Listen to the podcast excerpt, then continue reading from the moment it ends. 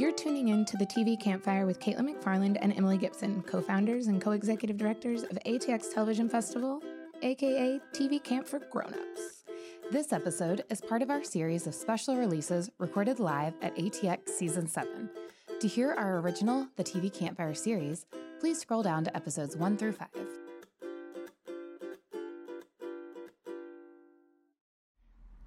New Year!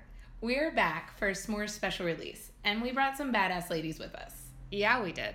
But first, a little context. Syfy has a new series coming out called Deadly Class, and it's based on a graphic novel from Rick Remender and Wes Craig, and it officially premieres Wednesday, January 16th.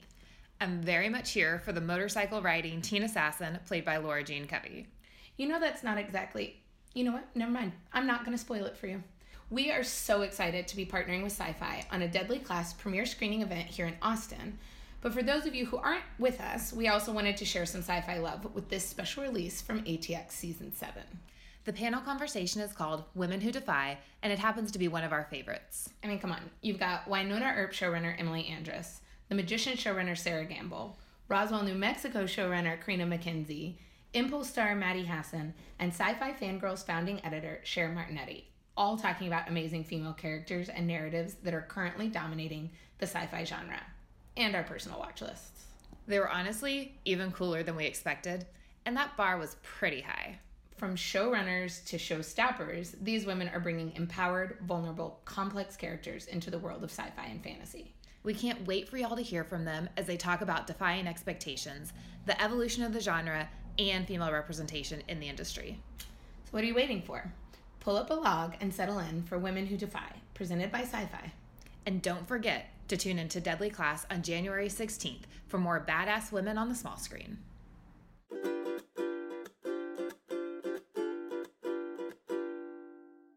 Hi, guys. Thank you for being here. You could totally be out boozy brunching right now, but you're here. Sorry, we're not boozy. I mean, we could have been. How are you? So I am the managing editor of Syfy Wire's Fangirls. Um, if you don't know what that is, I will forgive it this time only. We are the female-focused vertical of Syfy Wire, and our goal is to celebrate female fandom and women in genre, both behind the camera, and in front of the camera, and uh, obviously celebrate the stories that we all love. Which makes sense that we're here today to celebrate some women that are instrumental in creating those stories and bringing them to life. So I guess you really want them to come out, right? Because you're like, you're nice, but shut up and bring the people we came to see out. So joining us today, we have from a little show called Wynonna Earp. yes, clap for her, Emily Andras.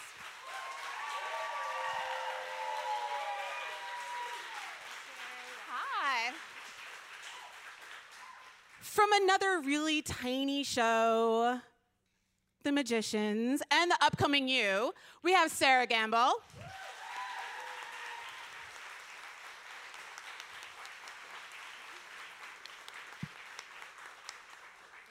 From Roswell and uh, New Mexico, is that right? Carina MacKenzie. Oh, whatever. Roswell, New Mexico. Roswell and New Mexico. You could be from two. It's all right. and joining us from Impulse, we have Maddie Hasson.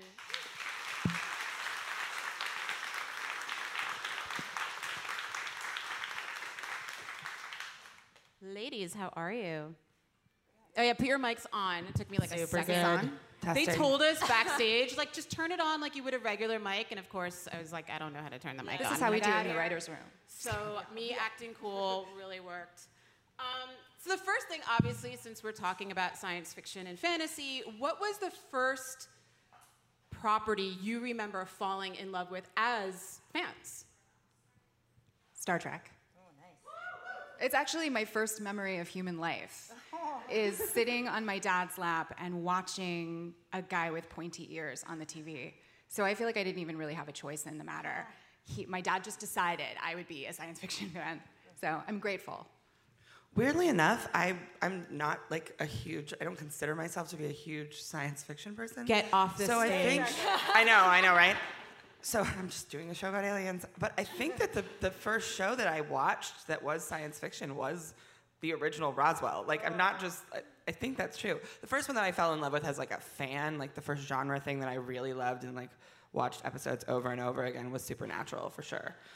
And I still, I mean, it's on season 47 and I'm still watching it. So What, what do you think, really quick, and I'm gonna let you answer, but what do you think is gonna have more seasons, Supernatural or Dancing with the Stars? I mean, definitely Supernatural. Except now I want the Supernatural guys to go on Dancing with the Stars, and I, I know, do like a crossover? That'd be amazing. Emily, first thing you fell in love with? Uh, I was just gonna say the first show that really kind of blew my mind um, and taught me what you could do with mixing genres of fantasy was Twin Peaks for me. I remember watching, yeah, good. Uh, I remember watching that show and being like, the end is just like traffic lights swaying and it's like the most eerie thing ever. And I'm like, you can do this? That's amazing. So that was really the show that I was like, I want to wa- write weird stuff. So mission accomplished. Maddie. Um, I loved Buffy the Vampire Slayer. I loved Buffy and I love Joss Whedon. I think he's just a genius. So So if they ever decided to do like another, like a reboot of Buffy, don't talk about it. would you want to be Buffy? No, it's too much. It's only Sarah Michelle Gellar. Nobody. It would just be fucked up. Am I allowed Guys, to reboots? swear? Yeah. Okay. Tell hope us about so. reboots. Buffet. Reboots are a lot of stress. There's a lot of pressure involved. I was telling the story at the, on the panel yesterday. I literally was walking down the street in Austin yesterday, and somebody yelled from across the street, "Don't touch Roswell!" And I was like, I already touched it like a lot. So, what was the moment that you knew that you wanted to actually create something in this space? Was it the shows that you mentioned, or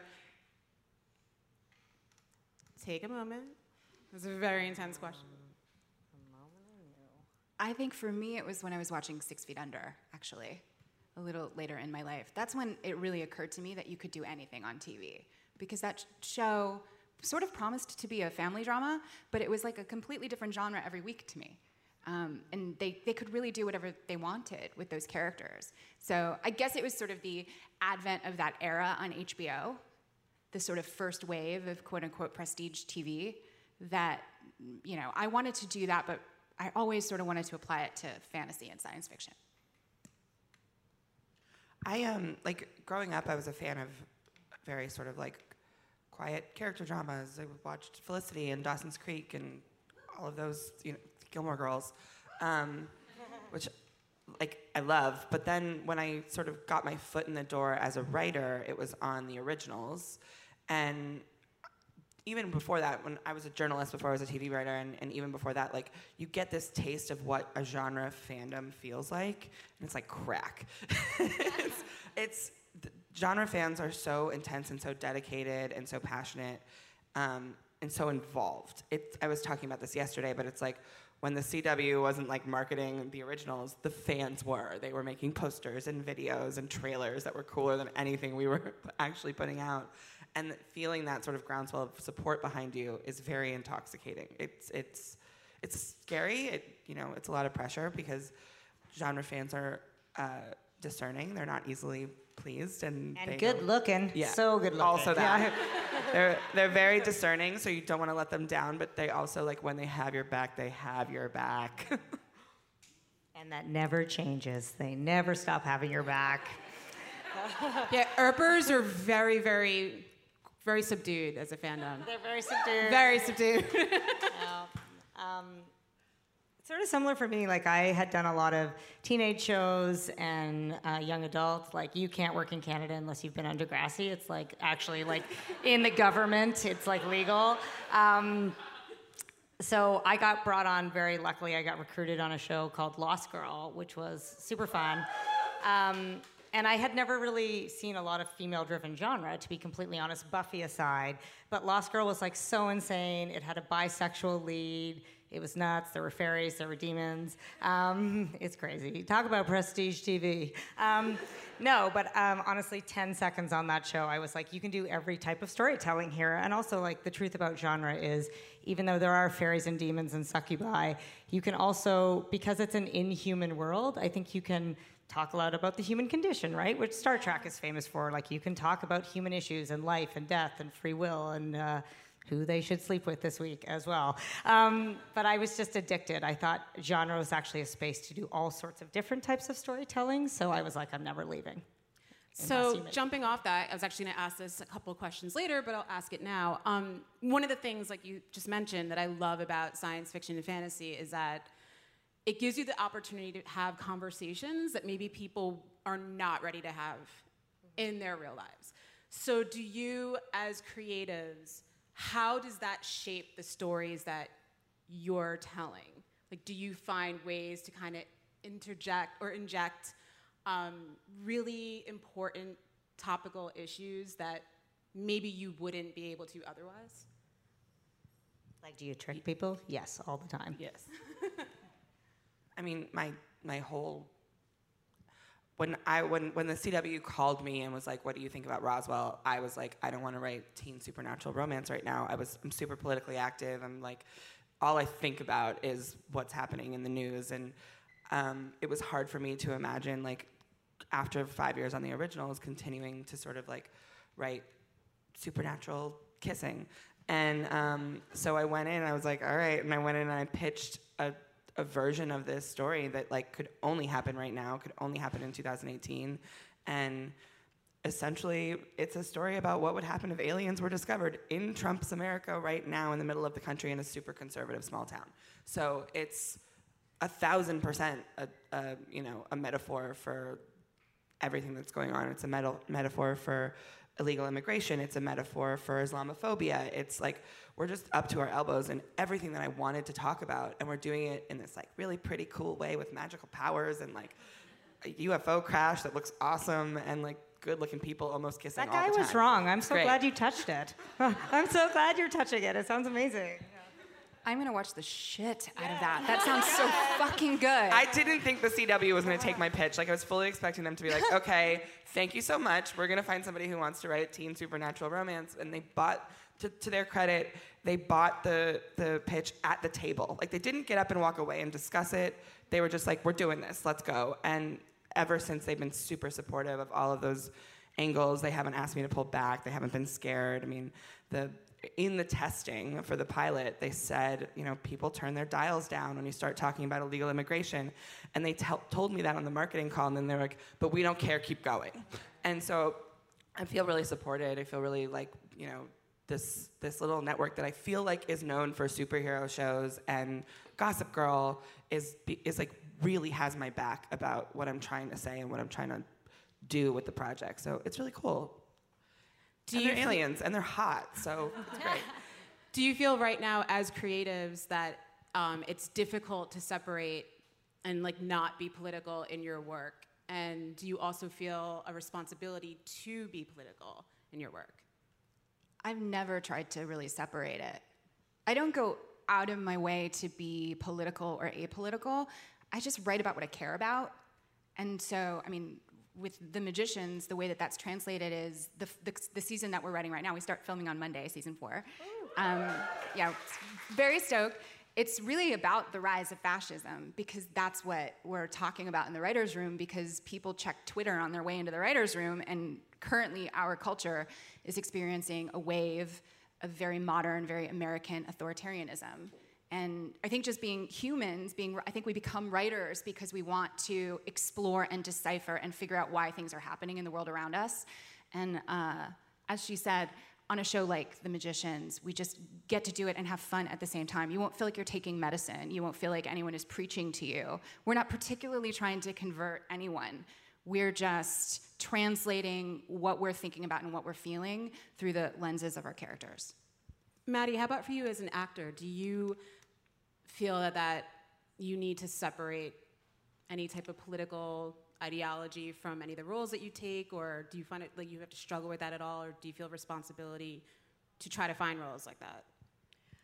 Um, I take the roles that I'm given, and I do with the material what they ask of me. But I think what's great about science fiction is when you have this veil of fantasy, it makes it makes these very real issues easier to digest in a way. Like our show deals very, very directly with sexual assault. My character Henry is assaulted in the first episode, and that's the moment that she realizes she can teleport and she crushes her assailant's body with a car, and he becomes a paraplegic. So those two things are forever linked and mirrored. I love this show. I know. Our, Sounds like porn. Your This sounds like character porn is amazing, and it is I a have hero. chills.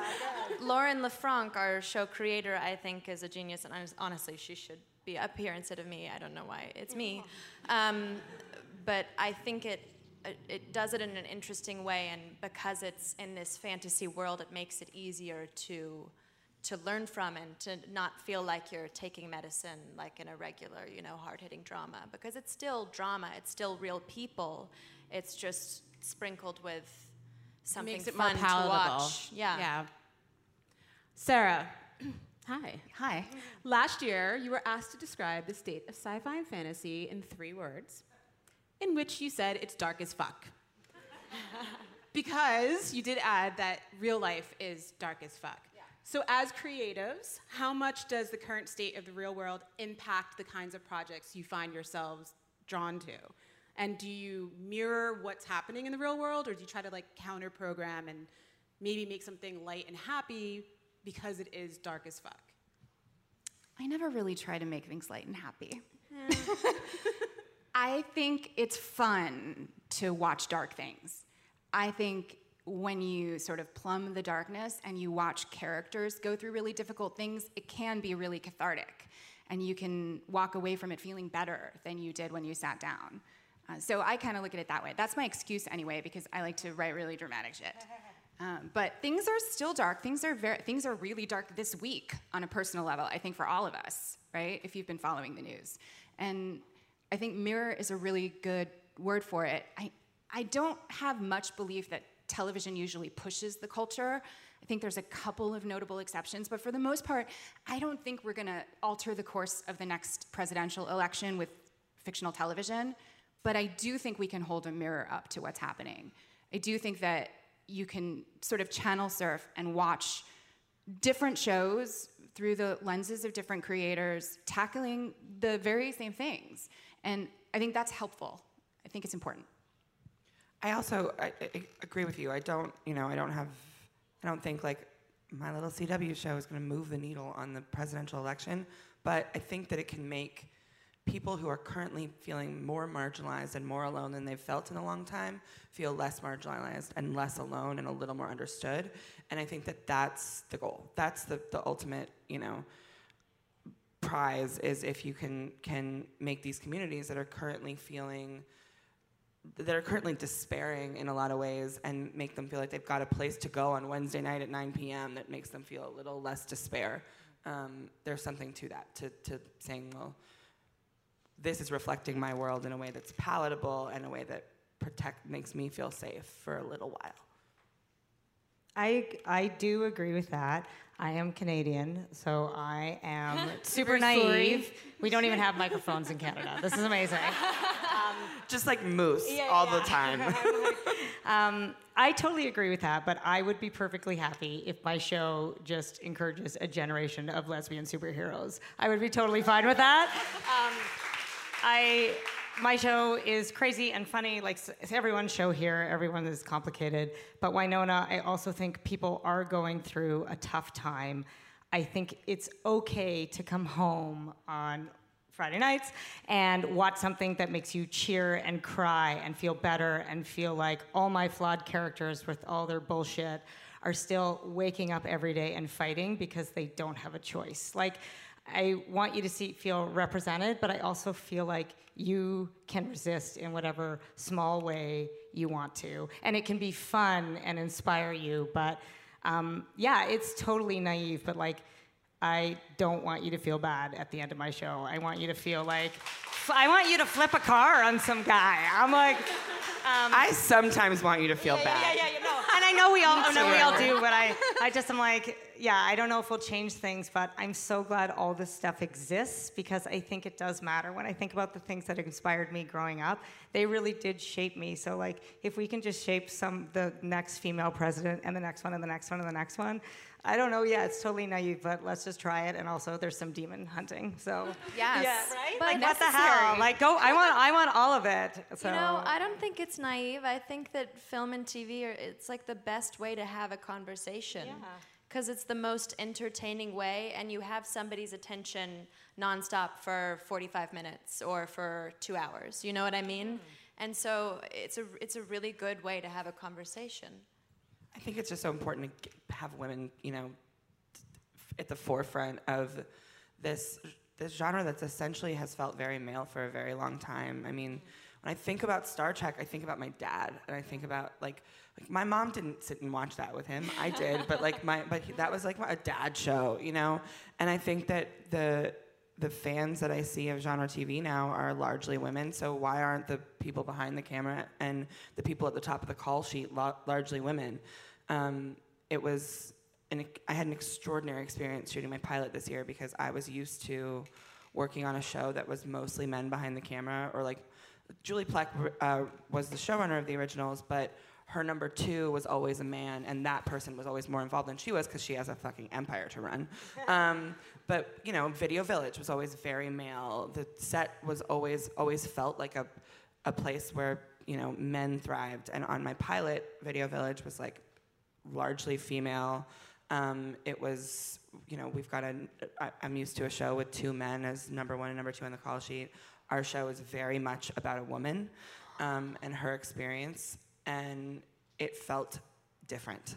And I was surprised by how different it felt, but it felt different. It felt, you know, maybe it's just in the wake of Me Too, but it felt like a safer space. It felt like a softer space, a, a, like a, um, um, I didn't feel like I had to be at 110% all of the time in order to be uh, to, to prove myself. I just didn't feel like I had to prove myself at all, um, and it made a huge difference. So, jumping off that, you know, this panel, we're all white women and coming from, we're coming from a place of privilege purely based on our, the color of our skin. What can we do to use our privilege to increase the number of women of color and black women that are creating TV, that are in front of the camera, that are playing leads? What are some things that you think that can be done to increase that? Hire them and pay them well. yeah, cast them. and listen to them. Like, you know, I, I think that anybody who's ever been in a writer's room, you know, you have writer's rooms where everybody's allowed to talk and, and feel heard. And then there are some writer's rooms where it doesn't feel like everybody's heard. You have to listen to the people that you, you hire. You can't just, you know, stick colorful faces in there because it looks good in the team photo. Um, you've got to hear them and, and encourage them to speak uh, and shape the show to reflect their experiences too. I mean, my show is about an illegal immigrant. I don't know what that feels like, so I've got to listen to people. Carina, I know you mentioned that uh, Julie Plec, am I saying her last name right? Uh, had pretty much started as like a Twitter mutual and ended up becoming pretty instrumental in your transition from a TV journalist. Super instrumental. like she was like, "Come on." So, I have, um, so I have a two part question for everybody. First, in this current day and age, what kind of role does social media play, not necessarily when connecting to fans, but to connecting to peers and networking with other female creatives? And second, what are some things women can do to either seek out a female mentor or become one for other women in the interest, industry? I have a fun story about that from the last like 72 hours. Okay. Did you guys see that thing on Twitter about the variety panel a night in the writers' room? Yes. So there was this this panel that it's Emmy I season. like to call it a night of dicks. Night of too many dicks. Yes. And then. Yep. Just waiting to. I'm Go on. going. Go so many things went through my mind at the same time. I love these women. And and now the moment is gone. I made it sound too good. I made it sound. There was anyway. There were five comedy writers, five drama writers, one woman, I think maybe one writer of color, um, and Twitter kind of exploded.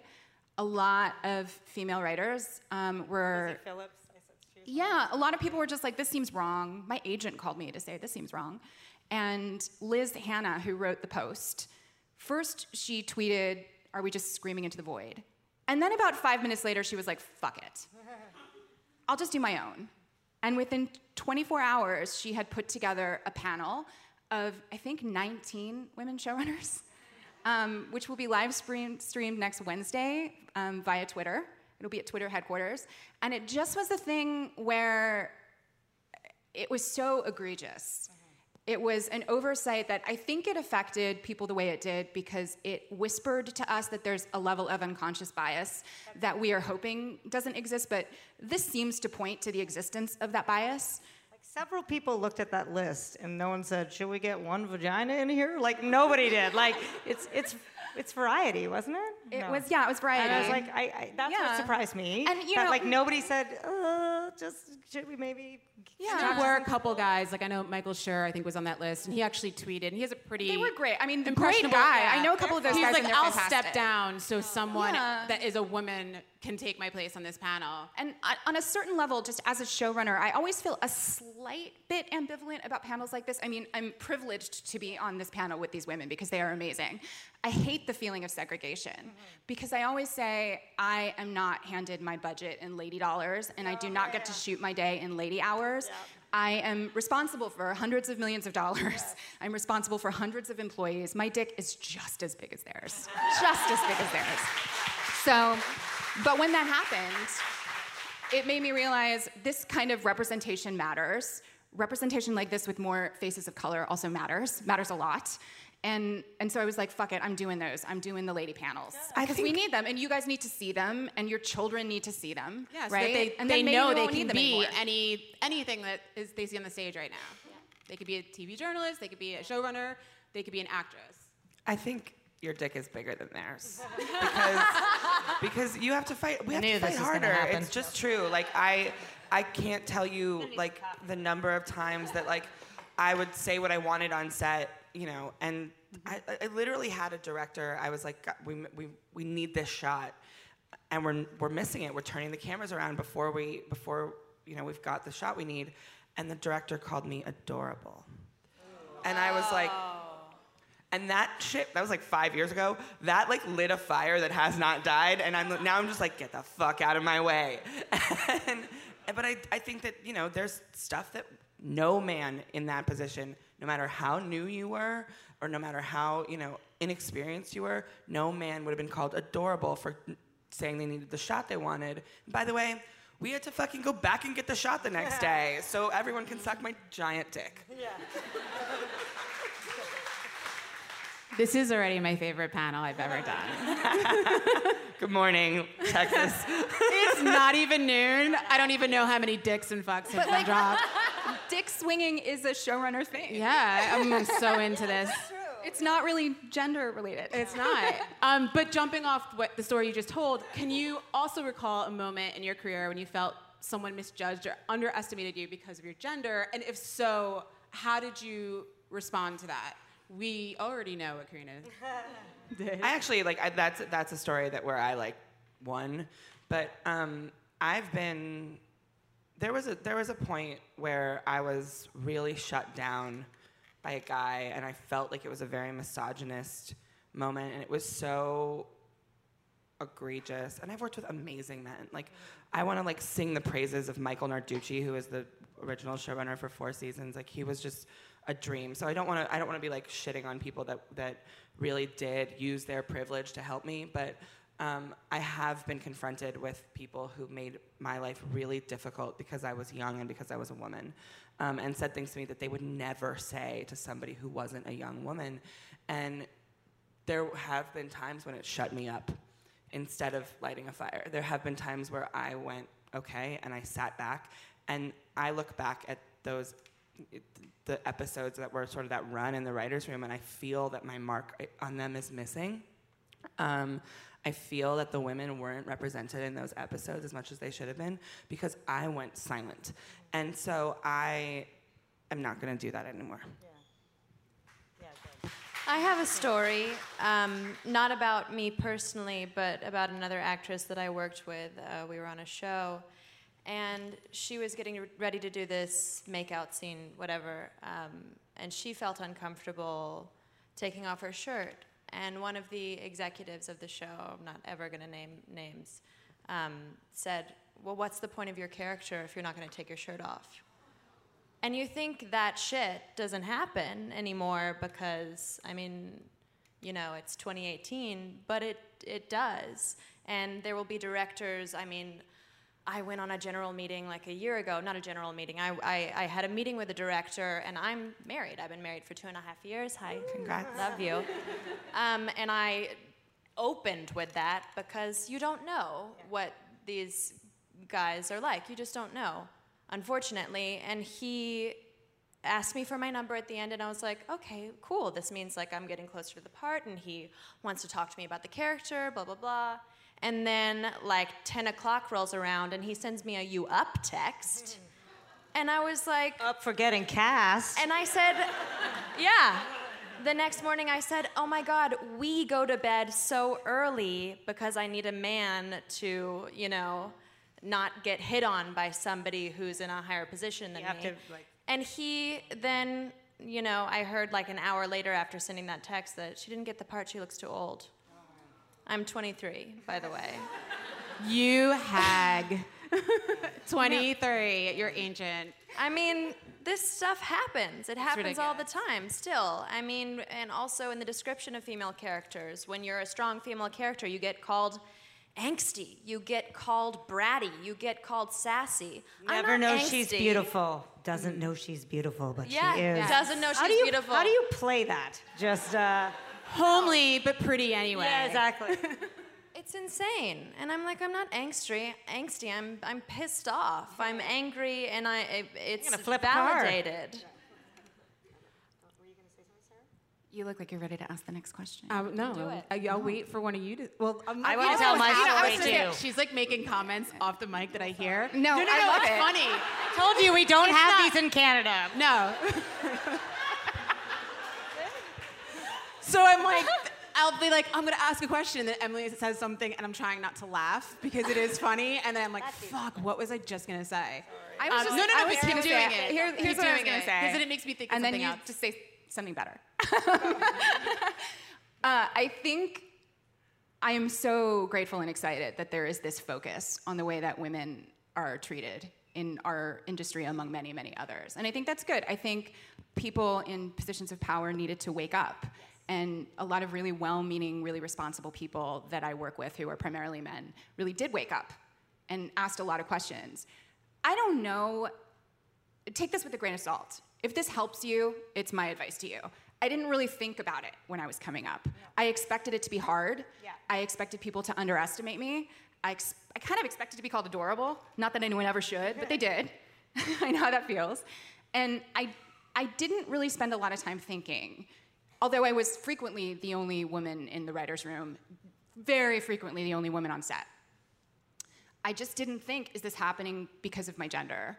Is this happening because of my age? Is this happening because my script's not like I I because here's the deal, I'm gonna do it anyway. I'm not gonna stop writing. I'm not gonna stop trying to put my voice out there. I'm not gonna stop trying to create TV shows that people put on the air. And so I just don't let it penetrate. Or I really try not to let it penetrate. I remember when I first became an executive producer, my mom called me. She is an immigrant who learned English when she came here. And she went back to college and then medical school and then residency, and now she's a psychiatrist. And she said, You have to think about this as residency. She's like, Sit down and watch the first season of Grey's Anatomy again. They're fucking with you on purpose. That's what they do. They're not there to be nice. They're not there to make your lives easier. Just handle it. That's how you become a professional. And now she's a tough bitch from Eastern Europe, just like her daughter, but that served me. And it still serves me. I don't think it's ever okay to be mistreated, and I'm excited that people are speaking up. And I think the people around the mistreated need to be speaking up more. But I also think don't let this discourage you. Like, tell your story, you know?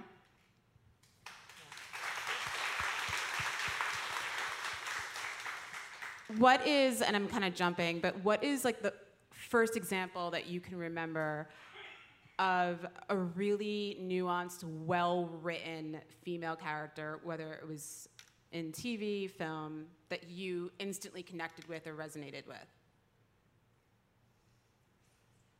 Um, One, char- one character I always thought had like such an incredible introduction, and right away you knew so exactly who she was, and she was so unexpected. Was Marion in Raiders of the Lost Ark?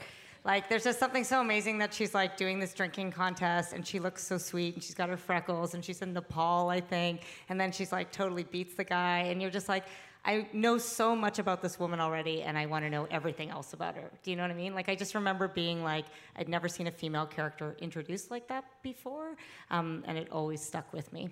And she was kind of a good example of like tough but vulnerable. Do you know what I mean? She was both things, and I, I she felt like a real woman, and I was like, oh my god, there's a person on TV. Um, uh, I just always like very, I very much remember that. There's so many.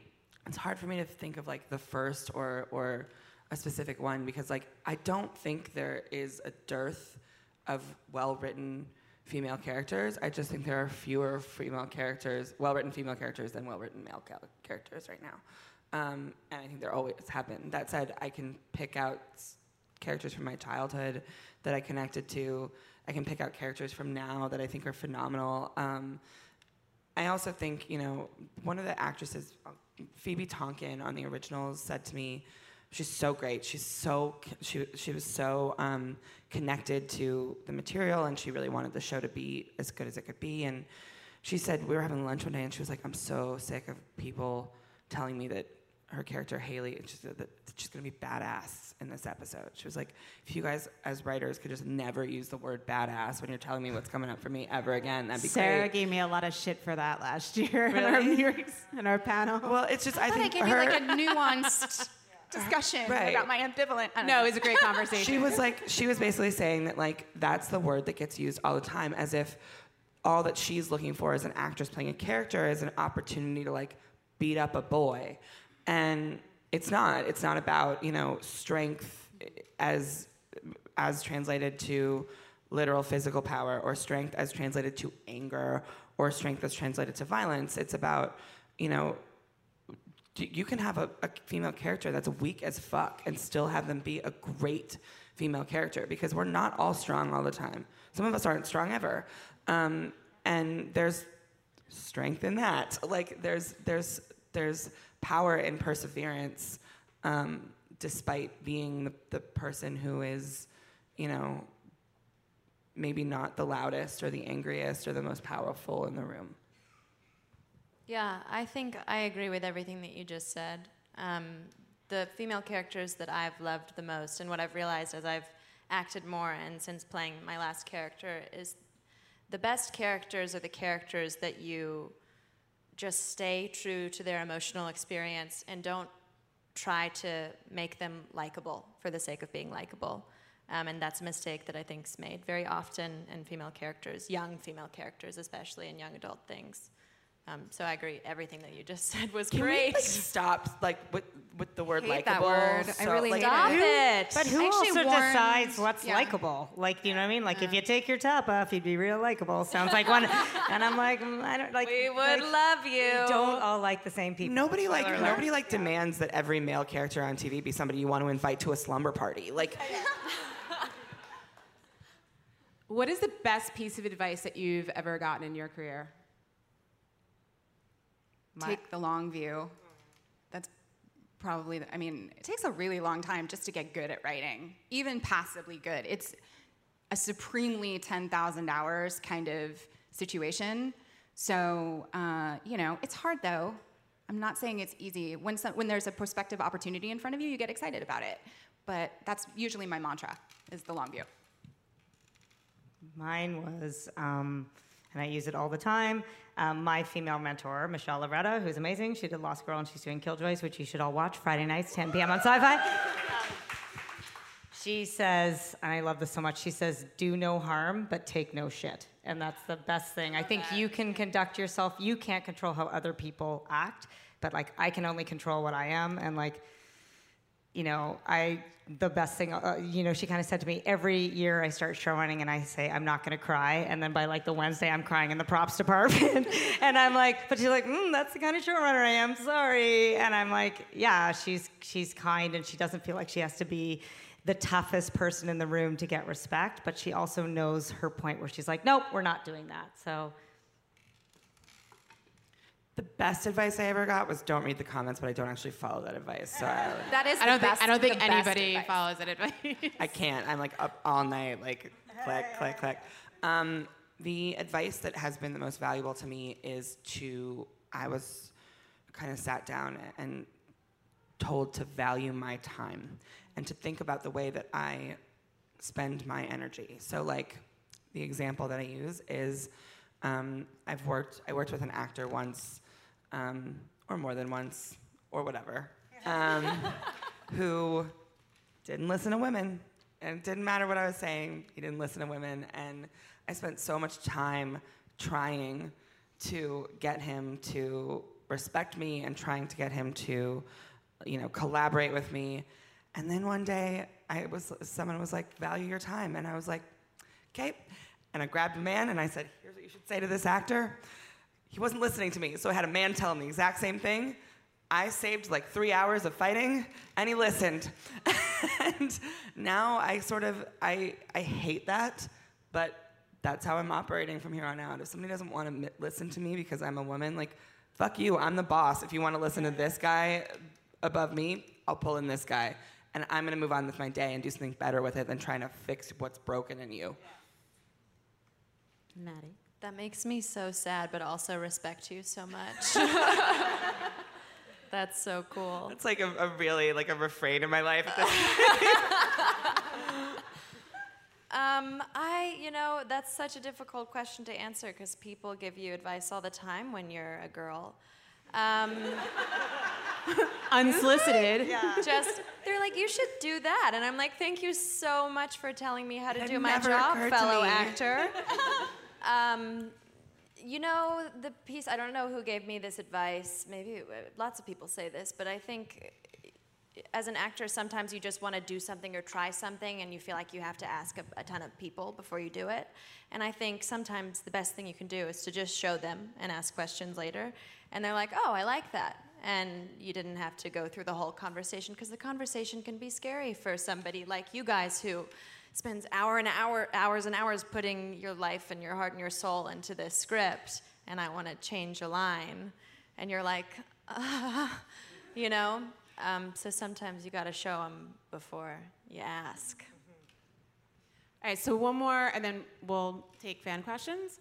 If you could remake or reboot any project in science fiction, fantasy genre, I'm doing Roswell, Arizona. I am excited. I am excited. No, I'm teasing. I'm, exci- I'm excited about that one though. I mean, I'm so happy right now. Like this is the the peak of my career at this moment. So I, uh, I it's really hard to think of anything else that I would would. Game wanna of Thrones do. still on the air? But um, I'll do that one. reboot Budget. it. It'll be ready for a reboot like literally two years after it's done, so it's fine. I'd, I'd love to do a reboot of Lost. I don't know what would happen. but It's not going to happen, but thank you. Is that a legally binding contract? All right.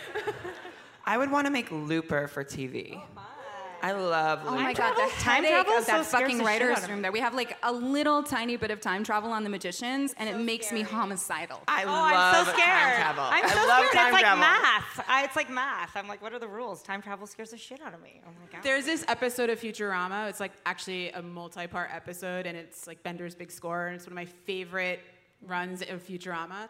But it's a whole thing with like a paradox and time travel. Don't watch this if you're not sober, because I like my brain broke in a way that I don't think's ever repaired because I'm trying to figure out the math, and I like could barely do basic math. Don't figure out So the I math. feel you on the time travel. Don't figure out the math. It's like don't read Yeah. the comments. No, no, no. Or hire somebody that can do math better than you. Yeah. All right. So what's what's a project you want to reboot? You know, I it's not my job to do it. Cast Um, you in the new Buffy. But you know what? I, it's too much pressure. I wouldn't want to. Also, I don't think Joss Whedon would ever do it. Anyway, um, I think Charmed. I think they're already doing Charmed. Yes. Yeah, aren't they? Yeah. They are. They're doing Charmed with a cast of women of color, and I think it's fucking awesome. Yeah. Yeah. What about you, Sera? Is it cheating to say Black Mirror? No. Yeah, well, Twilight Zone, so Black Mirror, right? Yeah. I love the anthology shows are some of my favorite. The ones where each episode is like a little movie. Uh, so yeah, I won't say I'll take the entire, you know, flight home to be thinking about like what's my American twist on that, but I might. Yeah. All right, so let's take some audience questions.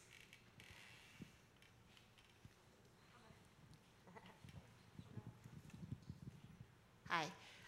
So you talk a lot about how you're going to write women and the back and forth of how what makes a woman strong, and I hate that fucking term, but anyway. Um, how do you how do you bring to the table how you write men as a foil for that without making them the caricature as well and making it satisfying but also real? I don't think it's a one or the other situation. I, first of all, I don't think that you will get much work in the television business if you don't write men well, because most of the, the I think statistically, most of the main characters on TV and in film are men. So I- I, I think if you approach a piece of writing and you say to yourself, I'm going to try to be as honest and as hard as I can be on each of these characters, regardless of gender, then everything will be better. Yeah, I think if you're a good writer, you should be able to write both men and the new gender that we're all discovering, which is women. Um, which I've been told is 50% of us, which is amazing. No, but like honestly, I think I think if you're a really good writer, you need to, especially in 2018, just write really good human people. Yeah. I guess my question's for the entire panel, but obviously Sera um, was the showrunner on Supernatural for several years. Um, so there's a potential spinoff of Wayward Daughters, and I guess the CW decided not to pick it up. Um, do you have any tips as to viewers and people in the fandom and trying to get networks to get behind a show that the audience or the viewers would like to see. Um, would like to see these strong female characters that are beautiful but aren't necessarily Barbie, and they're you know going out and you know saving the world just like Sam and Dean on Supernatural. I actually feel like you might know better than I with your connection to. You just she just rolled her eyes at me. Did you see Yep. that? I just don't want to answer this question. Um, I've loved the, the concept of that show. Uh, I don't know. It's hard for me because I was literally in competition with the show for, you know what I mean? Like, it, I don't know that it like came down to like Roswell or Wayward Daughters, but or Wayward Sisters. Um, I, uh, but so it was it was one of those things where like I would have loved to see that on TV. Um, I had questions about why it was a, a largely male operation behind the scenes on that show. Um, I, I really, you know, Supernatural is a bit of a boys' club, and I think since you know Sera isn't there anymore, um, and I think it would have been nice to have some female representation behind the scenes, and I think that that might have affected some of the decisions that were made at the network. Um, but I, I don't know. I don't know how, as fans, you get to sort of influence or, or guide the network. I think that we're moving closer to the version of that show that is so male and moving closer to a version that, that I wish there was a version of. Supernatural that had like a Western element and was kind of like. Yeah, I was gonna say. And like to be clear, I think the source material for this should have ex- existed before Supernatural. I just think we should put that on the record. Um, but it could be about sisters. People have been hunting demons and demons they're kicking ass and like And have take- like a couple that people ship called like way hot. yeah, like just like you take all those traditional male roles and you're just like let's just put some ladies in here and like also that's like actually the answer to her question. the answer to your support question the sh- is support shows. I think. though. Yeah, the answer Yeah, to your support. question is if if a certain network isn't listening to you and doesn't make you feel like you're you're heard, watch another network. Like, Your eyeballs shit are your that- Watch money. the, watch the stuff that people are taking I've heard big there's risks. really good female-driven stuff on Syfy. Pardon me? I've heard there's really good female-driven stuff. Yeah, on Yeah, there's there's a a couple. couple. Oh my God! There's like a show that did this incredible like supernatural abortion story last year that was like mind blowing. It was incredible and like consent with a There's one with like this like female bounty hunter in space. She's Yeah. like a female Han Solo. no, just Syfy. Just just watch Syfy. I would have loved to No, no, watch no. Wayward Sisters, Yeah, and I- I, think it's disappointing that it didn't get picked up. Um, but I do think there's fucking great female-driven genre, and getting more eyeballs on that is going to make the people who didn't pick that show up regret it. But like, and I want to really quickly before we take another fan question, the state of TV is changing so rapidly. Like, how do you guys maneuver that from where you're sitting? Canada. Is it changing? Because I'm doing a show that I'm was on in in Canada. 1999. I just decided not to have a hiatus for a while because there's more opportunity, there's more TV being made. I made two TV shows at the same time in the last year. It was awesome. It was a lot of work, but it's awesome. I'm still wearing pants. My shoes match. It was okay, uh, but it's good. And actually, I mean, we're in, uh, you know, fandoms are in a better position than they used to be in that their voices are being heard at all. I mean, TV is sort of engineered to break your heart some of what you want won't get on the air. Everything will eventually end and be canceled. It's good practice for life. Except for Supernatural. Except for Supernatural. I was literally just about to say that. but it's such a just glorious time to be a show creator because you know when I started in TV, you really had to appeal to a massive number of people with your ideas. And niche ideas are not only more welcome, they're very necessary. They seem to be all the shows that are getting the awards right now. And uh, and so we're being invited. I think you know there's an organic movement towards people's individual experiences. So yeah. Yeah, I'm so happy to be where I'm at right now. Just like I love my show. I love my the freedom on my show. I love that my show doesn't have to appeal to everyone, although everyone should watch it. No, but like honestly, I feel like there's so much freedom in that. It's actually like I feel like it's a really exciting time to be a creator in television. Just like everybody's looking for a new voice. There's 500 shows. If you have a crazy idea, someone might make it. It's it's a fun time. I think she's been raising her hand. She's gonna hit your microphone. I work for I work for the ACLU. Carina and I work Hi. Thank you. together. we know each other. Um, I'm wondering, yeah, the panel you were on for us, they're still talking about it. Um, what I'm wondering is, we work, we do consult with some shows. Um, for some reason, it's been Shondaland for me on subjects from criminal justice to uh, trans to immigration. We're actually doing a panel on immigration at, today at five. How can we help you get real stories on your shows? Stories about real, not necessarily the actors, though it's very important that that happens, but stories about real Muslims, about real trans people, about former felons or whatever who aren't on your show to be featured because they're other, but because they're just characters. We've, um, I mean, we've talked about this before, but for the benefit of the room and the panel, I mean, I think that getting information out to showrunners and making sure that they know that you guys are available as a resource is really powerful. We've got, um, you know, we're working on on Roswell with uh, characters that are, are Mexican illegal immigrants, and um, they, uh, I said illegal immigrants, undocumented Americans, um, and the uh, we we have a, a we have consultants coming in to talk to us about it because we don't have anybody in the room that um, did you know have that experience. So we have we have Latino character uh, writers, of course, but we don't have anybody that has the experience of being undocumented in America right now. So even though we, you know, are also working in metaphor, we are also working and talking about real issues and, you know, real uh, hot button topics of our time. Um, and yeah, just so you guys know, the ACLU is available to you. You wanna bring it up here? Yeah, I just wanted to say the magicians along with. I just wanted to say the magicians along with A Good Place are my two favorite shows for the past two or three years. And what I like about your show is 99% of the shows I see in movies, I can predict exactly what's going to happen. And your show is one of the few shows I don't know what's going to happen from episode to episode, season to season.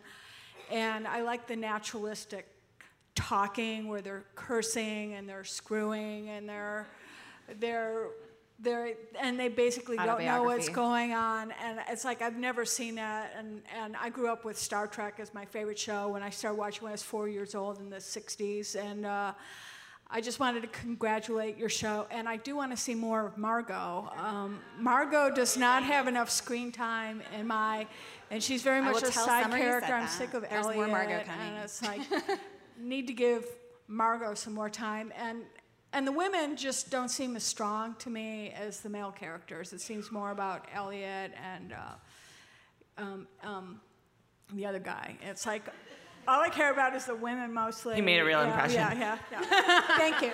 You know that other that other dude. Isn't he right there? Hi. Oh, you guys are so cool. But um, anyways, uh, you guys aren't always getting like the biggest budgets for your shows. I was wondering, what do you do creatively to work within your budget in order to produce the cool effects that you do and the cool things that you want to do with your storylines? Sacrifice other things. I was going to say commit crimes. I think for me, um, it's taught me that the characters have to be amazing. And that's a lesson that I learned from Buffy. Like, I really was like, nobody cares that you can see the zipper up the back of the werewolf costume because you're crying because Buffy has to kill Angel. Spoiler alert. Um, By the way, I've never it, seen like- Buffy, so thanks for that. Oh, sorry. You're gonna love it though. Um, I hear there's a reboot discussion. No, just kidding. Yeah, I just think like a scene. I love the CGI and I love genre, and the genre fans are here for that. But like for me, a scene with the Earp sisters on the couch almost has to be as compelling. Someone could lick a potato in the new season. I don't know what that's about. Um, that has to be almost as good as like the dragon budget. I don't even want the dragon budget. Just kidding. I really want them. But if you save, you can get a dragon. Like we do about a dragon a season. Yeah, sometimes too, I'm like, can we have a dragon? And they're like, Yeah. yes. And I'm like, can we change this person's hair? And they're like, oh my God, that's $200,000. Like, it's always a surprise what's gonna yeah. kill you. But you, the, I think your story should be scalable. Yes. And if it's not, that's a good indication you should think a little harder about your story. At least when you're making shows kind of in the realm of all of these panelists, that's just the reality. I will not be sad if I get to make a Game of Thrones budget show. Um, that looks really, really fun and also crazy, really, really crazy. But uh, the, what she said, I agree completely. It's about the, the heart of the story and having characters that you can invest in. And frankly, my favorite scenes in Game of Thrones are when Cersei's like drunk in a room. her chair, like, God Right? damn it. Yeah. No dragons Drunk Cersei is the best.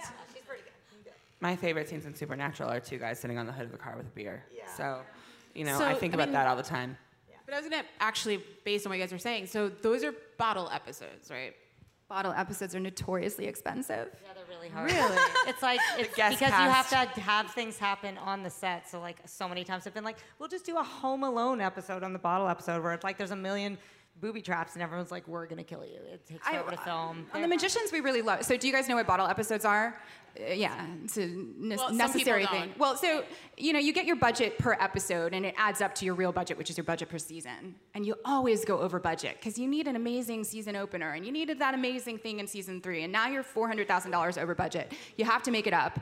Bottle episodes are called that because the bottle are your standing sets. You're to try and write a whole episode entirely on your existing sets. You're to try to shoot it quickly, save money, and I particularly enjoy them on The Magicians. We end up having to do one every season. Now you can go try and spot it.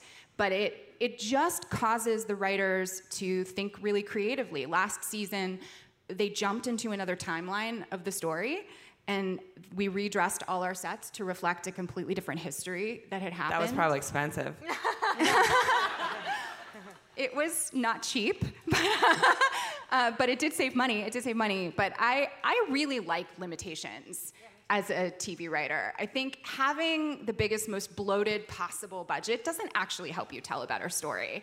Um, it, it helps to have some boundaries and some walls so you sort of have a box you can think inside of and then start like breaking out of and breaking outside of but you know th- those guidelines they're helpful I wrote a I wrote a young adult novel a few years ago, and in the young adult novel, I like blew up New York City. Like I like every biblical plague just hit New York City, and I could do whatever the fuck I wanted because it was a book. And then on you know we, you get to the Roswell pilot, and we've got a character who gets really upset and he's angry, and stuff starts he's like telekinetic. He's, he is telekinetic, and stuff starts happening. Um, and I'm like, at first, I'm like, okay, so the cars, all the cars start crashing, and like, no. but what matters is the moment. What matters is he's mad at his brother, and something just has to happen that's that is an extension of his anger. And in the end, what we got, I won't tell you guys what we ended up doing, but it was way, way, way smaller and way cheaper than what I had initially imagined. But it's just as effective because it's not about spectacle, it's about emotion. And uh, I think that that's what you have to, to weigh always. And, you know, bottle episodes are hard because you're like, okay, they're all trapped in the house, and then you're like, a hurricane. A hurricane is what traps them in the house, and then you gotta pay for a fucking hurricane. Plus, like I think when it comes to budget, you need a really good producer that's Yes. gonna know how to get stuff done and keep everything on budget and on schedule. Because not being on schedule actually ends up costing a lot of money. I don't think people realize that a lot, but that's just what I know from not making TV. Me and my unsolicited advice. You like that? But thank you everybody for coming this morning. Thank our lovely panelists. And um, you know, obviously watch all their shows, obviously read fangirls, and have a great rest of your weekend. Thank you guys.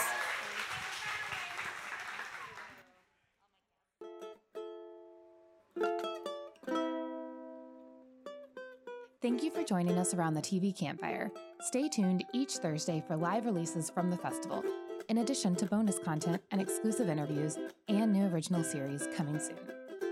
Find us on Twitter and Instagram at ATX Festival and let us know what you think using our official hashtag, hashtag the TV Campfire. Please rate and subscribe to the TV Campfire on iTunes, Stitcher, or wherever you get your podcast. Season 8 of ATX Festival will be June 6th through 9th, 2019. For more information on attending, visit www.atxfestival.com.